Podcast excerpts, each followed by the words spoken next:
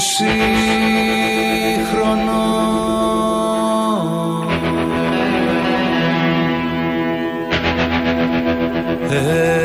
Ένα παλικάρι είκοσι χρονών. Ρε παιδιά, και α,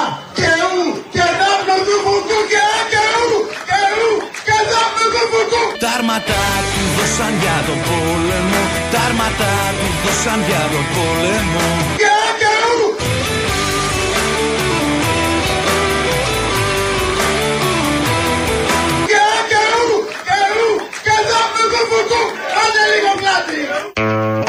Αν δεν έχετε δει το βίντεο, καλό είναι να το δείτε για να έχουμε ένα κοινό κώδικα επικοινωνίας.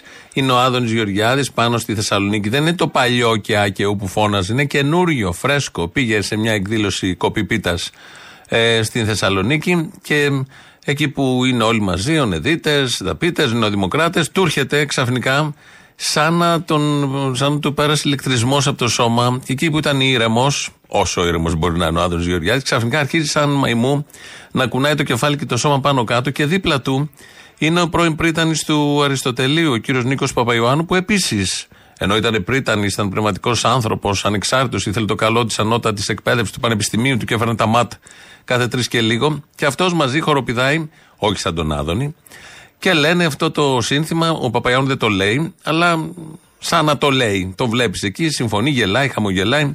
Με την τσαχπινιά του Υπουργού. Όλο αυτό θα μπορούσε να έχει τίτλο, αν βλέπατε την εικόνα, Ο χουλιγκανισμός μια σύγχρονη μάστιγα σήμερα. Διατριβή για τις αιτίες που οδηγούν ένα νέο, όχι 20 χρονών παραπάνω, ένα νέο παλικάρι, ε, στον χουλιγκανισμό. Θα μπορούσε επίσης να έχει τίτλο Οι συνέπειες του χουλιγκανισμού σε προκεχωρημένη ηλικία. Ε, συνέπειε του αυνανισμού εις προκεχωρημένης ηλικίας. Πόλεμο δεν βρήκε πίσω γυρίσε Πόλεμο δεν βρήκε πίσω γυρίσε Ε, συνέπειε του αυνανισμού Στα μισά του δρόμου νερό δίψασε Στα μισά του δρόμου νερό δίψασε εις προκεχωρημένης ηλικίας. Και α, και ου, και α, και ου, και ου, και ου. Και σκύψε να πιει νερό στο γιουλμπάξε Έσκυψε να πιει νερό στο γιουλμπάξε Και εκεί ένα βόλι τον ελάβωσε Και εκεί ένα βόλι τον ελάβωσε Απάνω τους αδέρφια, η Ελλάδα ποτέ δεν πεθαίνει. Τώρα πάμε να σώσουμε την Ελλάδα. Χεστήκαμε αδέρφια. Βέβαια το τραγούδι λέει και εκεί ένα βόλι τον ελάβωσε. Μήπως αυτό είναι παρακίνηση σε βία; Και εμπίπτει στους τάδε κανόνες, παράγραφος στις τάδε διατάξεις και δεν πρέπει να μεταδίδεται, διότι μπορεί να οπλίσει το χέρι κάποιου και να έχουμε άλλα μετά όπως έχουμε τις τελευταίες μέρες και γενικώ έχουμε τα τελευταία χρόνια.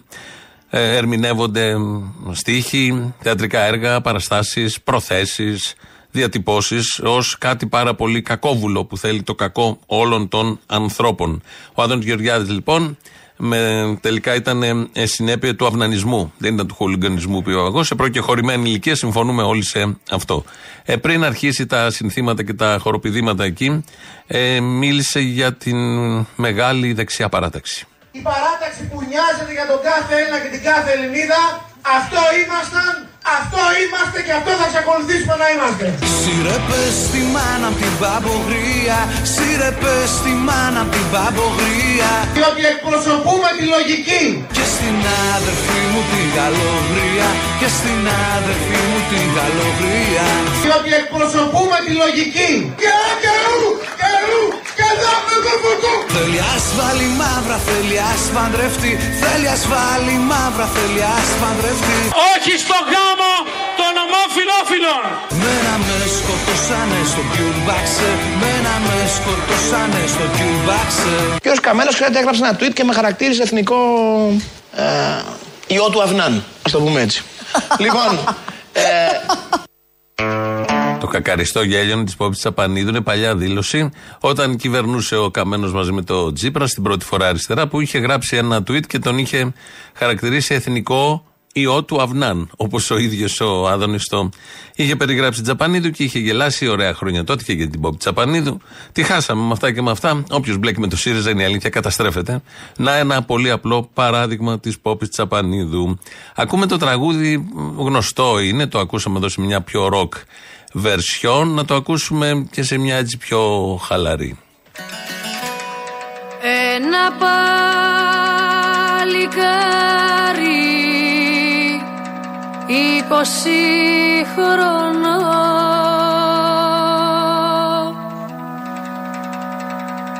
Ένα παλικάρι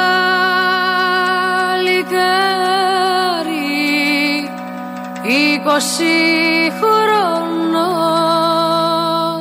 Τα αρματά του δώσαν για τον πόλεμο. Τα αρματά του δώσαν για τον πόλεμο Ωραίο είναι και αυτό, πολύ ωραία εκτέλεση. Γιατί τις ακούμε αυτές τις εκτελέσεις, Γιατί θα ακούσουμε άλλη μία τώρα που είναι από οικάδε. Τα οικ, στρατός, πήγε εκεί η εκπομπή Αυτοψία. Ένα πάλι καρύ κοτσίγραναν! Ένα πάλι καρύ κοτσίγραναν! Τέρματα του δώσα για το πόλεμο! Τέρματα του δώσα για το πόλεμο!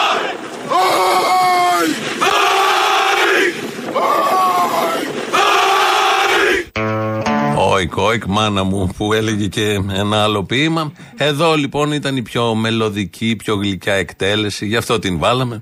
Έτσι ήρθε η έμπνευση, βλέποντας αυτό το βίντεο, γιατί είχε πάει εκεί ο Σρόιτερ και έκανε καταγραφή των, ε, των εκπαιδεύσεων που κάνουν οι οικάδε, πολύ βαριά εκπαίδευση και του λέει ένας διοικητής επικεφαλής ομάδας, πες ένα τραγούδι σε ένα νοικά και αρχίζει και λέει αυτό. Δεν ξέρω γιατί διαλέξαν αυτό να πούνε.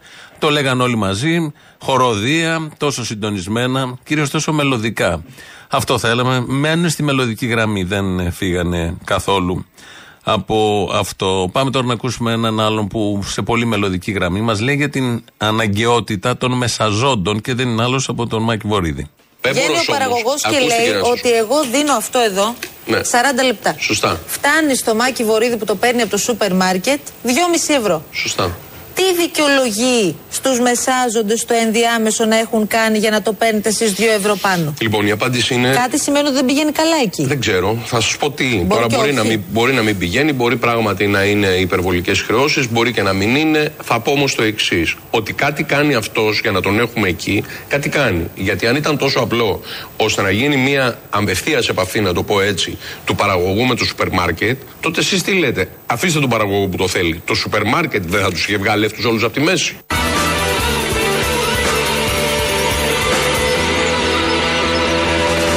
Σύρε πες στη μάνα απ' την παπογρία Παπόχρια, Σύρε πες στη μάνα απ' την παπογρία παπόχρια. Και στην άδερφή μου την καλογρία Και στην άδερφή μου την καλογρία Ότι κάτι κάνει αυτός για να τον έχουμε εκεί, κάτι κάνει. Ένα πάλι καρύ κοτσίγραναν!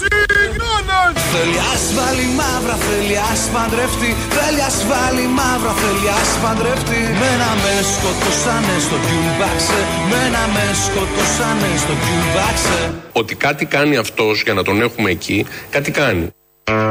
Χρήσιμος ο μεσάζοντας, κάτι κάνει. Ωραίος ο Βορύδης. Υποτίθεται ο ρόλος του ως υπουργός είναι και άνευ χαρτοφυλακίου, κοντά στο Μαξίμου δηλαδή. Ο ρόλος ενός υπουργού δεν είναι να λέει αφού υπάρχει αυτό εκεί, καλός είναι.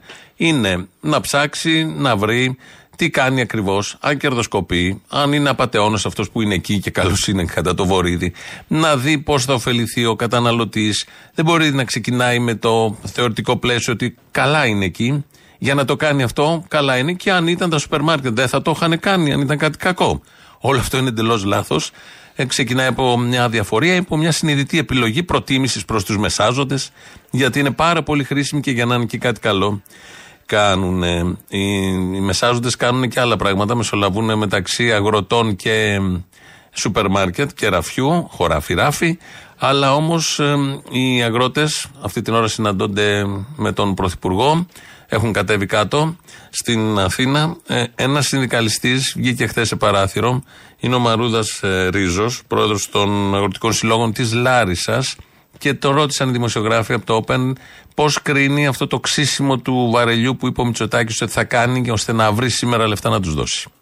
Μιλάει ο Πρωθυπουργός το δημοσιονομικό έλλειμμα και τα λεφτόδετρα. Για κάποιους τα λεφτόδετρα είναι πολύ παραγωγικά και στους αγρότες είναι ε, ξεραμένα. Αυτός το πάρει υπόψη η κυβέρνηση που έχει τη δυνατότητα αυτά τα Η λεφτόδετρα. να τα φράση, διαχειριστεί. ξαναλέω, η φράση θα ξύσω τον πάτο του βαρελιού, σας ικανοποιεί. Πολύ ξύσιμο έχει πέσει. Δεν ξέρουμε στον Ξεκάθαρα πάτο τι αυτό. γίνεται. Πολύ ξύσιμο έχει πέσει. Έχει πέσει πολύ ξύσιμο, είναι η αλήθεια, σε διάφορους τομείς και για διάφορους λόγους, πάντα χρήσιμους, γιατί για να γίνεται αυτό ξέρει. Κάτι χρήσιμο θα είναι, όπως λέει και ο Βορύδης. Οι Ιωικάδε δεν είπανε μόνο το ένα παλικάρι 20 χρονών, μετά ο εκπαιδευτής του ζήτησε κι άλλο τραγούδι. Πες μου ένα τραγούδι, ποιο θέλω να πεις; Τραγούδι. Ναι. Όχι σύνθημα. Όχι σύνθημα, τραγουδάκι θέλω. Τη ρόζα. Τη Ρόζα. Ωραία. Τη Ρόζα. Τα χείλη μου ξέρα και διψασμένα. Τα χείλη μου ξέρα και διψασμένα. Γυρεύουνε στην ασφάλτο νερό. Γυρεύουνε στην ασφάλτο νερό. Περνάνε δίπλα μου τα τροχοφόρα και εσύ μου λες μας περιμένει μόρα και με τραβάσε καμπαρέ υγρό Και λίγο Μητροπάνο έτσι για να καθαρίσει όπως λέμε το αυτή, γιατί τα σκοτώνουν τα τραγούδια. Βέβαια, ο ρόλος τους δεν είναι να είναι καλοί τραγουδιστές, είναι από την εκπαίδευση των ΝΟΙΚ. Όμως διαλέγουν, λένε τραγούδια, τους εμπνέει, δεν ξέρω, δεν έχω καταλάβει. Άντε, τη Ρόζα κάπως την πήγανε καλύτερα και χοροδία και ο σόλο τύπος εκεί. Το προηγούμενο όμως το εκτέλεσαν κανονικά. Ο Ικάδες είναι λογικό, θα εκτελέσουν και ένα τραγούδι. Και έτσι μέσω της Ρόζας αφήνουμε πίσω το, τους Οικάδε, τον Βορύδη, το παλικάρι 20 χρονών που σκοτώνει και δεν σκοτώνεται. Και πάμε στην εξεταστική για τα τέμπη, διότι σήμερα εδώ και περίπου δύο ώρες καταθέτει εκεί ο Υπουργός, ο Κώστας Καραμαλής, βουλευτής πια, τότε Υπουργός Μεταφορών. Ο κύριος Καραμαλής είπε διάφορα εκεί, έκανε μια εισηγητική τοποθέτηση, κάνα δεκάλεπτο, είπε διάφορα και μετά έχουν αρχίσει, τώρα βρίσκεται σε εξέλιξη, η διαδικασία των ερωτήσεων από βουλευτές απαντάει. Θα ακούσουμε μια απάντηση που έδωσε, διότι ε, ξέρουμε όλοι, το είχαμε πει και πέρυσι, ότι οι συνδικαλιστές, οι εργαζόμενοι είχαν στείλει εξώδικα προς το Υπουργείο, προς τη διοίκηση του ΟΣΕ, την Τρανοσέ, σε όλους τους αρμόδιους και εμπλεκόμενους φορείς, ότι κάτι δεν πάει καλά με την ασφάλεια των σιδηροδρόμων. Αν τα είχαν ακούσει αυτά, αν είχαν κάνει αυτά που λέγανε, ίσως να μην είχαμε αυτό το, αυτή την τραγωδία, αυτό το έγκλημα. Αλλά επειδή δεν κάναν όλα αυτά, είναι έγκλημα αυτό. Ρωτήθηκε λοιπόν ο Κώστας Καραμαλής γιατί δεν λάμβαναν υπόψη τους αυτά τα εξώδικα. Αυτό που στην ουσία έλεγε το εξώδικο δεν ήταν ότι ο σιδηρόδρομος δεν είναι ασφαλής. Το εξώδικο έλεγε προχωρήστε γιατί έχουμε ζητήματα ασφάλειας και ολοκληρώστε την 717. Αυτό έλεγε το εξώδικο. Δεν ήταν ότι ο σιδηρόδρομος δεν είναι ασφαλής. Το εξώδικο έλεγε προχωρήστε γιατί έχουμε ζητήματα ασφάλειας Δεν έλεγε ότι δεν είναι ασφαλής ο σιδηρόδρομος, αλλά ότι έχουμε προβλήματα ασφάλειας.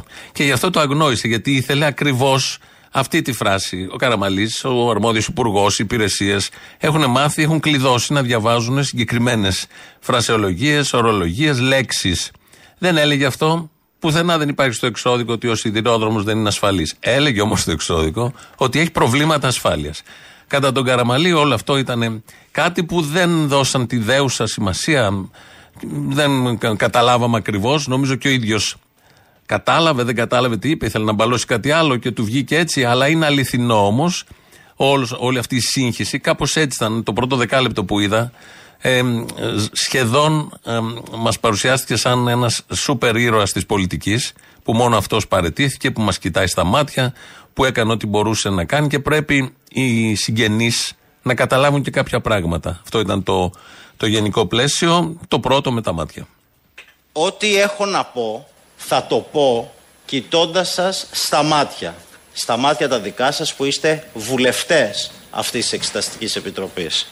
Αλλά θα μου επιτρέψετε να κοιτάξω και στα μάτια όλους τους Έλληνες και όλες τις Ελληνίδες που θέλουν να μάθουν την αλήθεια. Και μετά ήταν η αλήθεια. Μετά τα μάτια ξεκίνησε ένα ποίημα για την αλήθεια, την αναζήτηση της αλήθειας και μας δήλωσε ότι είναι και φανατικός οπαδό. Έτσι βγαίνει από τα συμφραζόμενα της αλήθειας. Ως πολιτικός όμως, αυτό που επιθυμώ να κάνω είναι να λάμψει η αλήθεια. Μπράβο! Θέλουμε την αλήθεια. Ναι, λοιπόν, στην αλήθεια. Μπράβο! Όχι όμως στη πολιτική καπηλεία. Η απάνθρωπη εκμετάλλευση του ανθρώπινου πόνου δεν μπορεί, κατά την άποψή μου, να έχει θέση σε αυτή την αίθουσα. Σε καμία περίπτωση, ε, ούτε σε άλλες αίθουσες. Ε, σε διπλανή μπορεί να έχει, στο, στη μεγάλη. Ο Κώστας Καραμαλής είναι από την ε, κατάθεσή του πριν λίγη ώρα, συνεχίζεται ακόμη και κάποια στιγμή μας είπε πόσο ε, πρωτότυπη είναι η πολιτική του παρουσία και πόσο μεγάλος είναι, θα τα μεταφράζω εγώ αυτά που έλεγε. Ήταν ε, αρκετά μετριοπαθής, δεν ήθελε να μιλήσει για τον εαυτό του αρκετή ώρα, αλλά παρόλα αυτά μέσα στην μετριοπάθειά του μας θύμισε ότι είναι ο μόνος που έχει παρετηθεί. Όπως γνωρίζετε, παρετήθηκα από τη θέση του Υπουργού Υποδομών και Μεταφορών λίγες ώρες μετά το δυστύχημα. Δεν σκέφτηκα ούτε στιγμή να κρυφτώ πίσω από ευθύνες άλλων. Μπράβο! Παρετήθηκα ενάντια στη πεπατημένη της πολιτικής πρακτικής στα δημόσια πράγματα της χώρας μας σε τέτοιες περιπτώσεις. Μπράβο!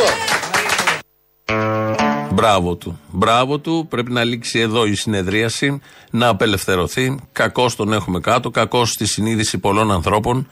Συμπυκνώνει όλα τα στοιχεία ενοχής ο Κώστας Καραμαλής, ο τότε Υπουργός Μεταφορών.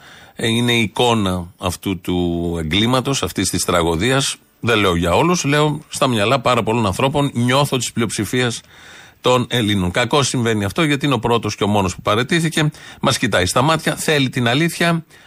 Δεν κατάλαβε λίγο το εξώδικο των συνδικαλιστών. Οκ, αυτό το προσπερνάμε. Σε όλα τα άλλα είναι πάρα πάρα πολύ καλός και κακώς τον έχουμε εκεί και τον ταλαιπωρούμε. Μια συγγνώμη του την οφείλουμε ως λαός, νομίζω, και όλοι, όλοι μαζί πρέπει να τη δώσουμε.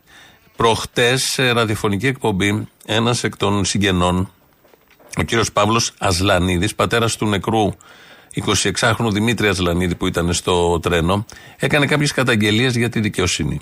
Βγήκε και ο Άριος Πάγος Κυριακάτικα και μας κουνούσε και το δάχτυλο. Ότι δεν βρέθηκαν. Που βρέθηκε το πόδι του μηχανοδηγού, που βρέθηκαν πόσα οστά, που βρέθηκαν προσωπικά αντικείμενα παιδιών, που βρέθηκαν χρυσ- χρυσαφικά, που... κινητά. Εσύ τι νομίζεις, ότι η Αδελίνη την ενδιαφέρει να ξεχνιάσει τα τέμπη, αφού από πάνω παίρνει εντολές. Να το έχει το θέμα χαμηλά. Εγώ πήγα, είναι μάρτυρας και ο Χρήστος, πήγαμε τον Αύγουστο, μας υποσχέθηκε ότι είναι το μέρος φυλασσόμενο και όλα καλά και μη στεναχωριέστε και μη κάνετε. και όταν πήγαμε και πήραμε φωτογραφίες και είδαμε με τα μάτια μας πώς ήταν πεταγμένα τα πράγματα εκεί, πήγα τις φωτογραφίες, τις τύπωσα και τις πήγα στο γραφείο της. Τη έδειξα και ξέρεις τι μου είπε. Πώς κάνετε έτσι, είναι ένα μικρό ηθικό θέμα. Ένα μικρό ηθικό θέμα και τη λέω, τα παιδιά σου θα ήθελες να τα δολοφονήσουν και να τα πετάξουν εκεί; Και μου λέει, Σας καταλαβαίνω. Δεν μου λέει, Δεν καταλαβαίνεις τίποτα, τι λέω. Και ευτυχώς ήταν ο, ο Χριστόφορος, ο γιος του τέτοιου και με, με, με συγκράτησε. Δεν ξέρω, ε, δεν ξέρω τι μπορούσα να κάνουμε. Είχε μα, με ανέβει και το αίμα στο κεφάλι. Αυτοί ε, μα σαν σκουπίδια μας βλέπουν. Δεν είναι η μόνη καταγγελία για την ε, ανώτατη ηγεσία της δικαιοσύνης. Πριν λίγες μέρες η κυρία Μαρία Καριστιανού, που είναι και πρόεδρος του Συλλόγου Πληγέντων, του συγγενών της τραγωδίας των Τεμπών, η κυρία Καριστιανού πάλι είχε μιλήσει για την εισαγγελία του Αριού Παγού. Είναι δυνατόν να πηγαίνω εγώ στην εισαγγελία του Αρίου Πάου και να μου, ε, Πάγου και να της λέω αυτά τα πράγματα και τι να μου πει ναι, ε, είναι μεπτό, δεν είναι μεπτό, είναι ποινικά κολάσιμο ή οτιδήποτε να μου λέει τι να κάνουμε, αυτά συμβαίνουν, ε, πάτε στην εκκλησία να σας βοηθήσει, κοιτάξτε μπροστά τη ζωή σας. Μπορείτε να καταλάβετε πώς φεύγαμε εμείς για να πάμε σπίτια μας. Μπαίναμε στο αυτοκίνητο και ουρλιάζαμε. Και είναι ντροπή, ντρέπομαι, ντρέπομαι. Όχι μόνο πονάω γιατί πέθανε το παιδί μου, πονάω για τη χώρα μου. Δεν μπορεί να ζω εγώ αυτό το πράγμα. Δεν μπορώ, δεν δέχομαι, δεν δέχομαι σαν άνθρωπος, σαν πολίτη. Αυτό που είμαι, ό,τι είμαι, το λίγο, το πολύ μικρό, να ζω μέσα σε ένα τέτοιο πράγμα.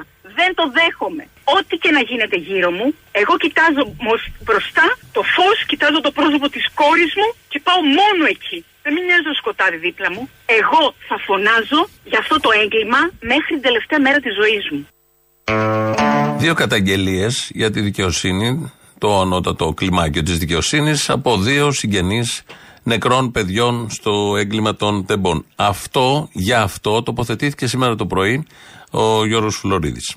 Ε, παρακολουθώ τις τελευταίες μέρες και πρέπει να σας πω: Έχω στεναχωρηθεί πάρα πολύ. Ε, μία επίθεση η οποία γίνεται στους δικαστές, οι οποίοι ασχολούνται με το θέμα της ανάκρισης για το δυστύχημα των τεμπών. Αυτό το φοβερό δυστύχημα.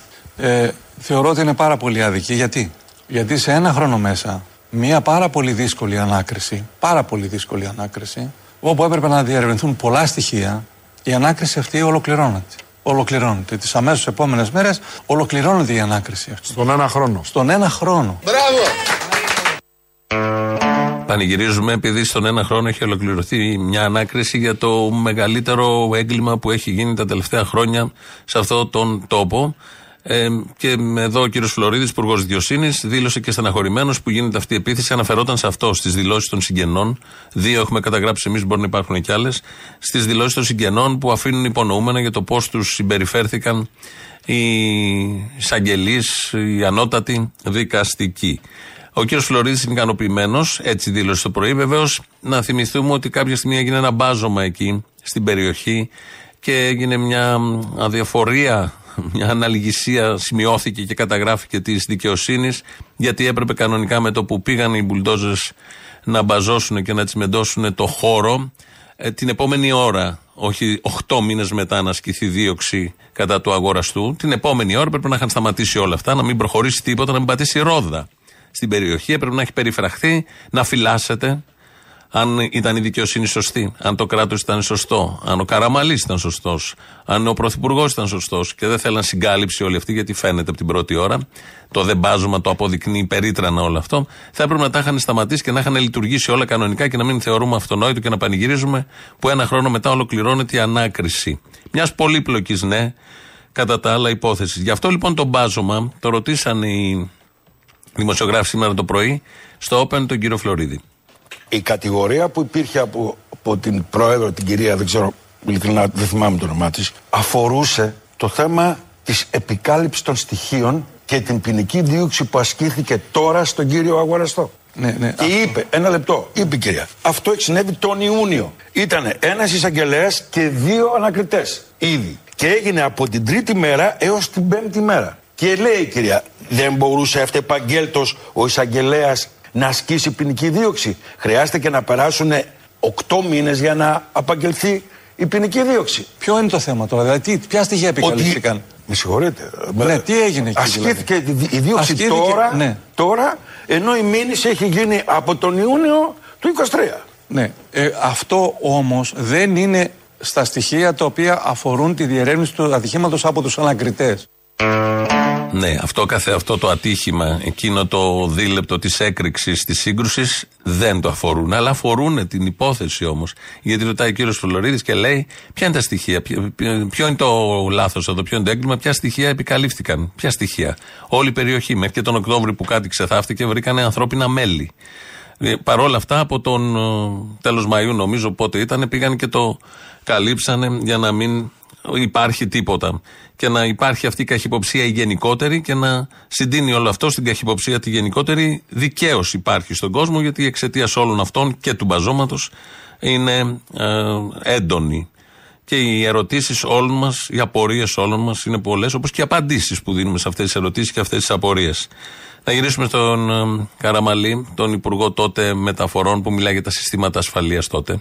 Σε ό,τι αφορά λοιπόν αυτά τα συστήματα, θέλω να δηλώσω κάτι και να είμαι ξεκάθαρος. Σαφώς και θα συνέβαλαν στην αύξηση της ασφάλειας. Αλλά δεν υπάρχει βεβαιότητα ότι θα απέτρεπαν το δυστύχημα. Γιατί και τα συστήματα αυτά ανθρώπους χρειάζονται για να τα χειρίζονται. εκπαιδευμένους και όχι διορισμένους ερέου από την εκλογική περιφέρεια και μάλιστα εκτός ηλικίας, ε, μόνους τους, ανεκπαίδευτους, που τους έχουν αφήσει μέσα στη νύχτα να μην μπορούν να, χωρίς πίνακες, χωρίς όργανα ηλεκτρονικά, να μην ξέρουν τι να κάνουν, με μικρή εμπειρία και να διαχειρίζονται τις ζωές ανθρώπων, εκατοντάδων ανθρώπων και να βάζουν τα δύο τρένα το ένα απέναντι στο άλλο. Γιατί προσπαθεί εδώ ο Υπουργός να τα ρίξει ότι και τα καλύτερα να έχουμε συστήματα. Πάλι άνθρωπος είτε τα φτιάχνει είτε τα πατάει τα κουμπιά. Ναι, ισχύει αυτό. Αλλά γι' αυτό υπάρχουν τα συστήματα, ώστε ακόμη και αν ο άνθρωπος είναι βίσμα σερών, να μπορεί να λειτουργήσει το σύστημα για να μην πεθάνουν άνθρωποι και κυρίως νέοι άνθρωποι. Ο κύριος Καραμαλής για τα συστήματα. Γιατί για να είναι ασφαλή τα τρένα ακόμα πιο σημαντικό και από όλες τις τεχνολογίες είναι ένα, να τηρείται ευλαβικά ο κανονισμός κυκλοφορίας. Αυτός ο Γενικός Κανονισμός Κυκλοφορίας, σύμφωνα σχεδόν με όλους τους μάρτυρες που περάσαν από την Επιτροπή σας, παραβιάστηκε κατά συρροή το βράδυ εκείνο. Αυτή είναι λοιπόν μια πραγματικότητα που δεν μπορούμε να γνωρίσουμε. Και τέτοιες παραβιάσεις του Γενικού Κανονισμού Λειτουργίας, καμία ολοκλήρωση της 717 δεν θα μπορούσε να υπερνικήσει. Πρέπει επιτέλους, κατά την προσωπική μου άποψη, να ακουστεί και αυτό. Γιατί ο ελληνικός λαός και ιδίω οι οικογένειες που τις έπληξε τόσο άδικα αυτή τη, τη τραγωδία έχουν το δικαίωμα να τα γνωρίζουν αυτά. Ότι δεν τα γνωρίζουν οι οικογένειες, ότι δεν ασχολούνται καθόλου και περίμενα τον Καραμαλή να έρθει σχεδόν ένα χρόνο μετά να τους πει τι ακριβώς πρέπει να γνωρίζουν, ότι και τα καλύτερα συστήματα να είχαμε. Θα είχε γίνει αυτό γιατί εξαρτάται από το σταθμάρχη που εκείνη το βράδυ ήταν στη συγκεκριμένη θέση. Αυτά βρήκε να πει. Να θυμηθούμε πάλι αυτό το κορυφαίο από τη μέχρι τώρα διαδικασία, από τη μέχρι τώρα διαδικασία σχετικό με το εξώδικο που του είχαν στείλει πολύ πριν οι συνδικαλιστές. Αυτό που στην ουσία έλεγε το εξώδικο δεν ήταν ότι ο σιδηρόδρομος δεν είναι ασφαλής. Το εξώδικο έλεγε προχωρήστε γιατί έχουμε ζητήματα ασφάλειας και ολοκληρώστε την 717. Αυτό έλεγε το εξώδικο. Δεν ήταν ότι ο σιδηρόδρομος δεν είναι ασφαλής.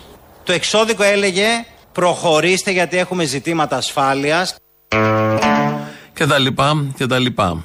Ε, παιχνίδι με τις λέξεις για ένα θέμα που δεν χρειάζεται κανένα απολύτως παιχνίδι. Εδώ χρειάζεται να έχεις αίσθηση της κατάστασης, να έχεις ευαισθησία, να έχεις ενσυναίσθηση, να επιδείξεις μεταμέλεια, ε, ευθύνη. Όλα αυτά από το κανένα μισάωρο που παρακολούθησα εγώ τον πρώην Υπουργό τον Καραμαλή δεν υπήρχαν πουθενά. Μηδέν σε όλα. Και στην συνέστηση και στη μεταμέλεια και στην ευαισθησία και στην ευθύνη και στην αίσθηση καθήκοντος και στην αυτοεκτίμηση. Γιατί όταν λέει τέτοιες αρλούμπες, προφανώς ο ίδιος ξεπέφτει, δεν ξέρω στα μάτια του, αλλά όλων ημών που τον ακούμε Σίγουρα. Σε ένα άλλο θέμα, γιατί χθες στη Βουλή, στη μεγάλη αίθουσα δίπλα, έγινε ένας καυγάς Άδωνη Πολάκη για άλλη μια φορά. Πάλι ο Άδωνης, πάλι ο Πολάκης. Ποιος είναι πιο τίμιος, πιο καθαρός, ποιο τα έχει αρπάξει, ποιος δεν τα έχει αρπάξει. Εκεί ο Πολάκης κατηγορεί τον Άδωνη για διάφορα. Ο Άδωνης τον Πολάκη επίσης. Και δεν ξέρω αν θα μάθουμε και ποτέ την αλήθεια. Ο Άδωνης όμως, σήμερα το πρωί που βγήκε, μιλάει για αυτή την, ε, τη συζήτηση χτε και διατυπώνει ένα αξίωμα. Επειδή ο κύριος Πολάκης διαρκώς ναι. γυρίζει και λέει: Εγώ δεν έβαλα το χέρι στο μέλι και ναι, αυτή είναι διεφθαρμένη και ο Γεωργιάδης διαβεμένο και ο αδιευκρίνητο και ο Λαδέμπορας και διάφορα τέτοια. Εγώ πάντα έλεγα όταν κάποιος φωνάζει πόσο τίμιος είναι, κάτι δεν πάει καλά. Ο τίμιος δεν το φωνάζει. Δεν το φωνάζει. Είσαι τίμιος, φαίνεσαι, το φωνάζει.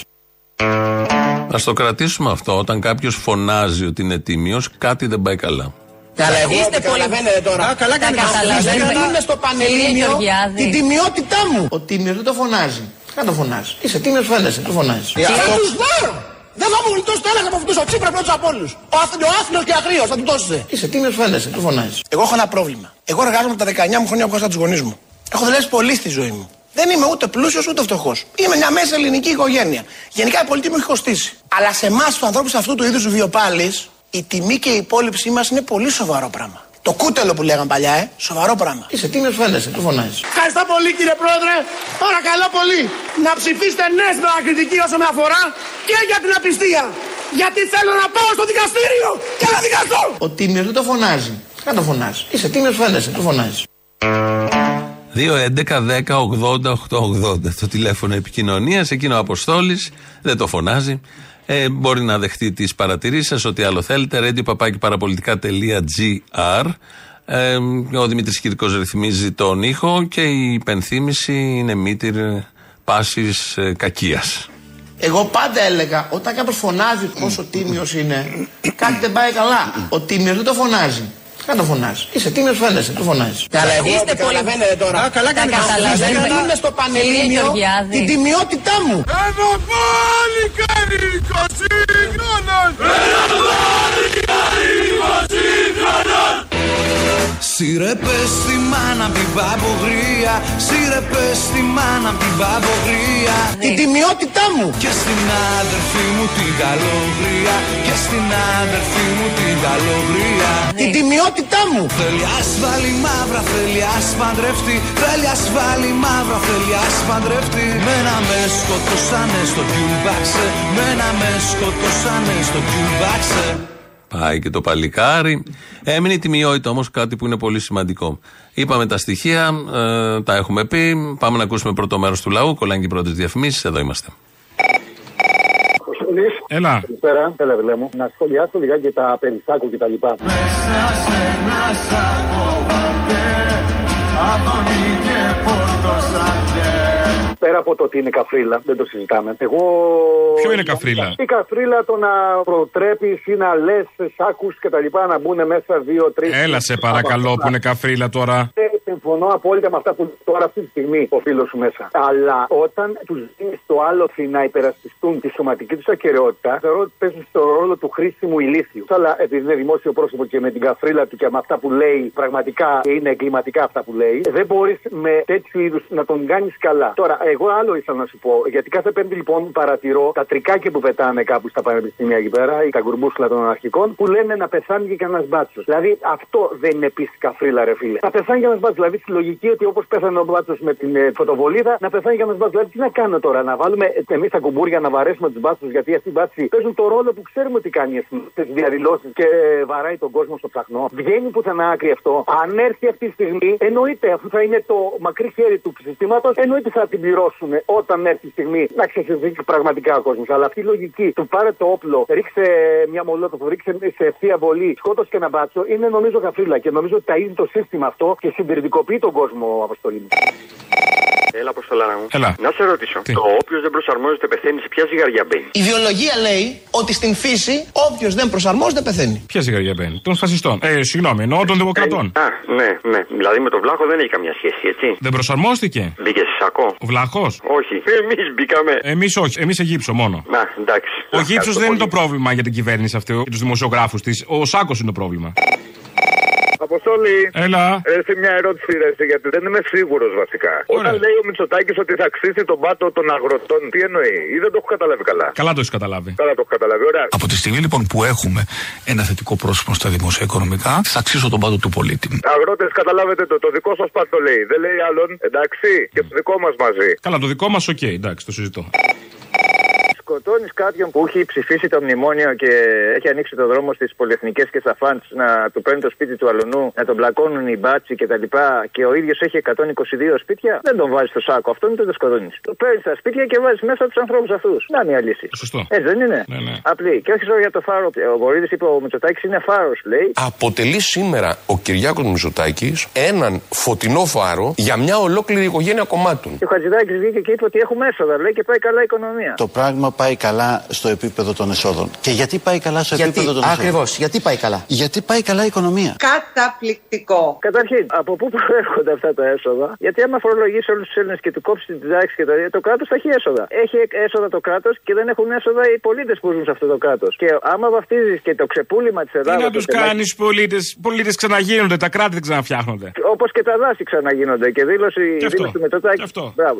Οι ανεμογεννήτρε δεν ξαναγίνονται, τα δάση ξαναγίνονται. Ε, βέβαια, τα δάση είναι. Άμα γιατί χαλάσει θέλετε. μια ανεμογεννήτρια, το ξέρεις ότι δεν ξαναφτιάχνεται; Α, θα α, μείνει να εκεί πάνε. χαλασμένη, καημένη; Ρε φίλε, άσε Με να ό,τι πάμε, ρήπανση, δεν είναι. εντάξει. Αλλά τα βλέπεις. Η ανεμογεννήτρια δεν ξαναγίνεται. Το δέντρο, άμα καεί, θα ξαναβγεί. Στην τραπεζόνα δεν έχουμε ζωή άμα χαλάσει. Τα ένα ξέρω μονοπάτι, αυτά, ρε, άσε φίλε. και τα στεφάνια και όλα. Εμείς θα ζήσουμε κι ας είμαστε φτωχοί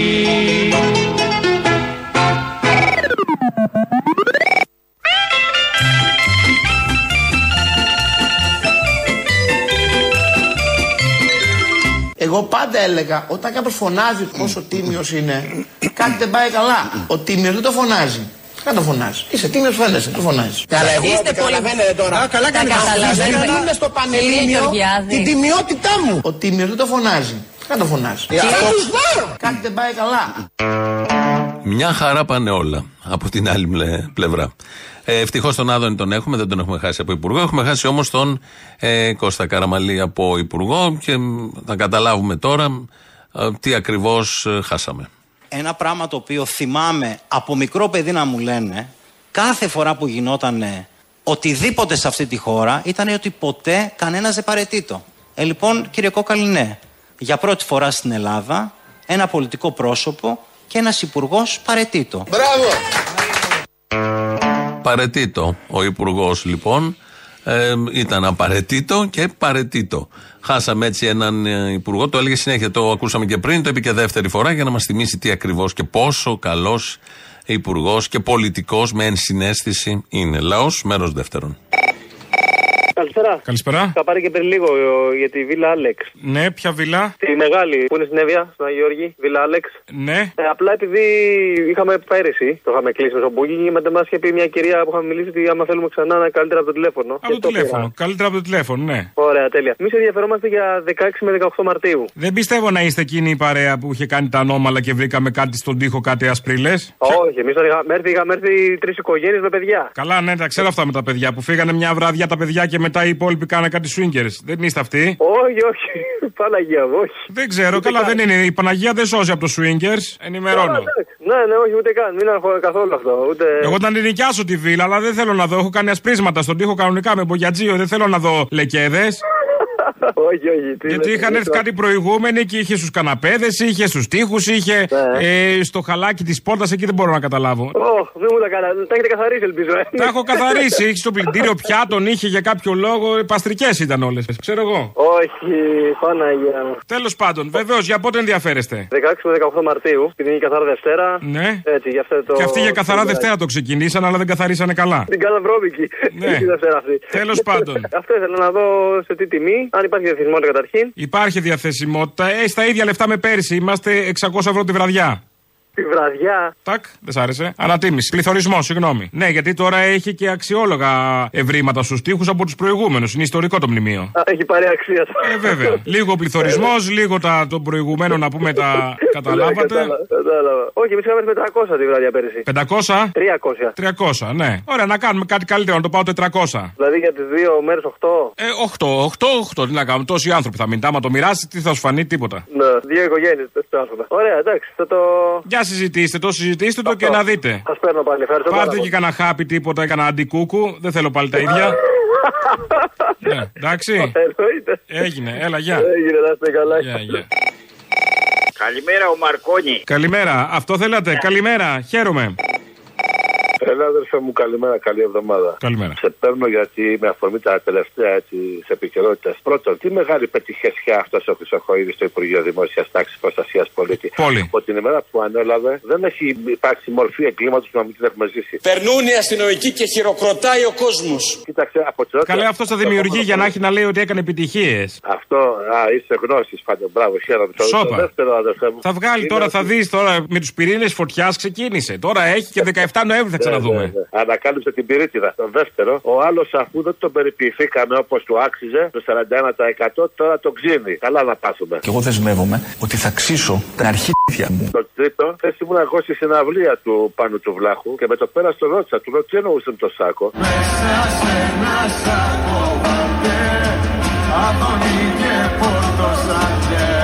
Ο σάκος είναι σάκος απορριμμάτων γιατί για σκουπίδια πρόκειται. Δεν ξέρω αν το καταλάβατε. Α, δεν εννοεί μεγατιά μέσα όπως τη Μακρόνισο. Όχι ακριβώς. Όπως το φαντάστηκε. Χάθηκε όλο το ενδιαφέρον. Τέλος πάντων. Η, η υπουργός μας. Πράγματι υποκινεί σε βία, οδηγεί το μυαλό κάποιον σε άλλες εποχές, στη Μακρόνισο για παράδειγμα. Ναι. Πολλά θέλω να πω. Κινδυνεύουν οι πύρα. Το ξέρω ότι θες να πεις πολλά, όμως δεν είναι ανάγκη να τα πεις. Ποιος είναι; Ο Γαμίας. Ομοφοβικά τα σχόλιά σας. Είστε σίγουρα Σιριζέος με πρόεδρο τον Κασελάκη; Είναι μεταφορικό. Παντελώς Είστε μεταφορικό. σίγουρα Σιριζέος με πρόεδρο τον Κασελάκη; Γιατί κάνει πώ δεν με ακούς Μωρή Λουλού. Τι να Είναι ακούσω; παντελώς μεταφορικό. Δεν σε ακούω. Τι μεταφορά, ξέρεις εσύ από μεταφορές; Εσύ το η μόνη μεταφορά που ξέρει να κάνεις είναι μεταφορά ιδεολογίας και μεταφορά άποψης του λαού. Εντάξει, Μπορώ να απευθυνθώ λίγο τώρα. Μεταφορά λαϊκής εντολής. Αυτό ξέρεις να κάνεις μόνο. Άισι την αποδοχά μου θα σε ακούσω κιόλας.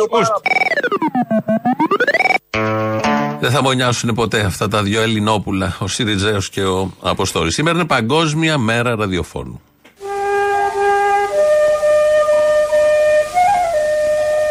Εδώ ραδιοφωνικό σταθμός Αθηνών. Την στιγμή αυτήν η Μαρία Μενεγκίνη Κάλλας παρουσιάζεται και χειροκροτείται από το κοινό το οποίο κατακλείζει τις κερκίδες του οδείου Ηρόδου του Αττικού. Δύο, ένα και νίκη αυτή τη στιγμή. Νίκη ο αγών. Είμαστε πρωταθλητές Ευρώπης. Είμαστε πρωταθλητές Ευρώπης. Δεν μπορώ να σας περιγράψω τι γίνεται. Κλαίμε όλοι. Ακούτε την εκπομπή μας Καλημέρα παιδάκια. Την εκπομπή αυτή παρουσιάζει στα Ελληνόπουλα της προσχολικής ηλικίας η Αντιγόνη Μεταξά Θεία Λένα.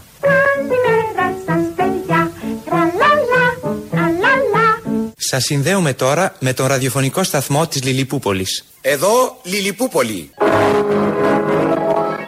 Το σπίτι των ανέμων. Το θέατρο της Τετάρτης. Ποια είσαι εσύ που γελάς και κλαις μέσα στα φύλλα; Αχ, μήνε. Με λένε Νάρκης. Νάρκης ο μοναχό. Και μένα ηχό. Άδικα το πολεμάω τούτο το μαραφέτσι. Ραδιόφωνος λέει ο άλλος. Ορίστε. Βουβάθηκε. Και του έβγαλα τόσες βίδες. Να ξέρα τουλάχιστον πώς να τις ξαναβάλω. Ότι και καλά θα χωρούσαν σε 1,5 λεπτό ποιες στιγμές του ραδιοφώνου που έχει ιστορία 100 και περισσότερα χρόνια. ε, Τι να πρωτοβάζαμε από όλα αυτά. Ε, ενδεικτικά 4-5 στιγμές, όχι και τόσο γνωστές από παραστάσεις, θεατρικά και διάφορα. Ε, το καλό είναι με το ραδιόφωνο ότι υπάρχει, είναι ζωντανό μέσο, δεν πεθαίνει και δεν πρόκειται να πεθάνει και ποτέ γιατί είναι πολύ κοντά στο αυτή, στο μυαλό, στην καρδιά των ανθρώπων, πάει όπου είναι οι άνθρωποι, ενώ όλα τα άλλα μέσα απαιτούν τον άνθρωπο να πάει σε αυτά. Ενώ εδώ το έχεις και στο αυτή, κάνεις και άλλες δουλειές ταυτόχρονα, απαιτούν μια πολυδιάσταση ε, των ανθρώπων και νομίζω τα καταφέρνει μια χαρά. Τελειώνοντας, να θυμηθούμε πάλι ότι δεν είχε τελικά ε, προβλήματα ασφάλειας ο σειρμός σύμφωνα με τα όσα μας λέει ο Υπουργός. Αυτό που στην ουσία έλεγε το εξώδικο δεν ήταν ότι ο σιδηρόδρομος δεν είναι ασφαλής. Το εξώδικο έλεγε προχωρήστε γιατί έχουμε ζητήματα ασφάλειας και ολοκληρώστε την 717. Αυτό έλεγε το εξώδικο. Δεν ήταν ότι ο σιδηρόδρομος δεν είναι ασφαλής. Το εξώδικο έλεγε προχωρήστε γιατί έχουμε ζητήματα ασφάλειας. Και τα λοιπά και τα λοιπά. Φτάσαμε στο τέλος. Έτσι τα είδαμε σήμερα. Ακολουθεί τρίτο μέρος του λαού. Κολλάνε και οι διαφημίσεις. Αμέσως μετά μαγκαζίνο με τον Γιώργο Πιάρο. Τα υπόλοιπα εμείς αύριο. Γεια σας. Αποστόλη. Ναι, ναι. Καλησπέρα, καλησπέρα. Νέκτη, Ρόδος. Έλα, Νέκτη. Πώ είμαστε καλά, καλή εβδομάδα. Με υγεία, να είστε καλά και γερός και δυνατός. Τι θα κάνουμε με τις μεθ, διότι νομίζω ότι ξεκινάνε και κλείνουν τις παιδικές μεθ. Είχαμε 6 συν 1 αίθουσες ε, χειρουργείου. Μέσα στο COVID ε, πήγαμε στις 3 αίθουσες, όπου από 6.500 χειρουργία το χρόνο φτάσαμε να κάνουμε τώρα 3% και πλέον ε, με δύο αίθουσες το νοσοκομείο δεν μπορεί να λειτουργήσει όσο αφορά το τακτικό του τμήμα. Η μεθ είναι κάτι υπερεκτιμημένο τώρα. Δεν χρειάζεται η μεθ. Παρατείνει τη ζωή. Είναι αυτή η ζωή για να παραταθεί, πες μου αλήθεια. Ε, τώρα θα συμφωνήσω, Ε, δεν θα πω.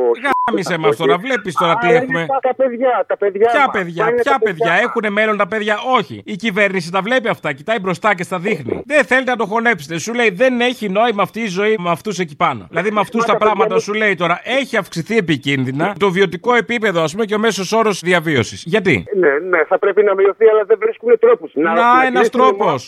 Οι μεθ έχουν γαμίσει γαμίσει την πιάτσα. Οι μεθ χαλάνε την πιάτσα. Έχεις Και δίκιο, δεν δεν έχουμε θα μετά πω, να δεν πληρώνουμε θα του γέρου με τι συντάξει και τα αρχίδια που κουνιούνται. Λοιπόν, τέλο αυτά. Και τρεχαγύρευε. Ναι, ναι, ναι. Ε, ναι, αυτό. ναι, πάντως, για να είναι καλά τα παιδιά. Πρέπει να είναι Ποια καλά παιδιά, και τα μεγάλοι παιδιά για θα να μεγαλώσουν προστατεύουν και θα τα παιδιά. γίνουν συνταξιούχοι. Τελειώνουμε νωρί με αυτέ τι παθογένειε του κράτου. Τα Μια παιδιά και αυτό, μια είναι η και βασική παθογένεια των κρατών, των καπιταλιστικών κρατών. Λοιπόν, πιάστο από την αρχή, δε την αντιμετώπιση, γεννιέται, ξεκινάει. Μπαίνει με στη δυστυχία, στη φτώχεια. Σου δίνει για να σε πλανέψει ένα διχίλιαρο το οποίο το αύξησε, για να πας σε μια άθλια παιδεία, να πέσεις στα χέρια μιας άθλιας υγείας, για να βρεθείς μετά σε μια άθλια ανεργία. Για να καταλήξεις με μια άθλια σύνταξη. Άρα γαμί σου κόψω από νωρίς να τελειώνουμε. Ναι, δεν έχεις, ναι, ναι, αλλά όχι ρε Αποστόλη, πρέπει να αντισταθούμε Ε, ρε τώρα, Αποστόλη. καλά, Με ε, κάποιον τρόπο. Το να κολλημένο σου το πω μυαλό κάτι. σα είναι αυτό, το ξέρω στο κεφάλι. Όχι, να σου πω κάτι. Έτσι έχω μάθει. Ό,τι χαλάει να το φτιάχνουμε. Και Εντάξει. ελπίζω Και να ότι το αρχίζει ωραίο μεταδείξω τελειώνει με αυτό. πόνο. Άμα είναι να λέμε τέτοια, έχω κι εγώ. Οι πικραμένες καρδιές το ξέρουνε Κοίτα, όμως υπάρχει περίπτωση, εάν το ακούσουν, να το μεταδώσω. Να μεταδώσουμε ότι δεν υπάρχει κι άλλος δρόμος. Με κάποιο τρόπο. Οκ. Με κάποιο τρόπο. I hear you, I hear you. Έλα, αποστολή μου. Έλα. Εξ Ολλανδίας έχω παρμένο. Α, τι κάνουμε, όλα καλά; Όλα καλά. Όταν λέμε ε, Ολλανδία εννοούμε smart shop και τέτοια, coffee shop και φούντα τράβα τόνε, φύσα τόνε.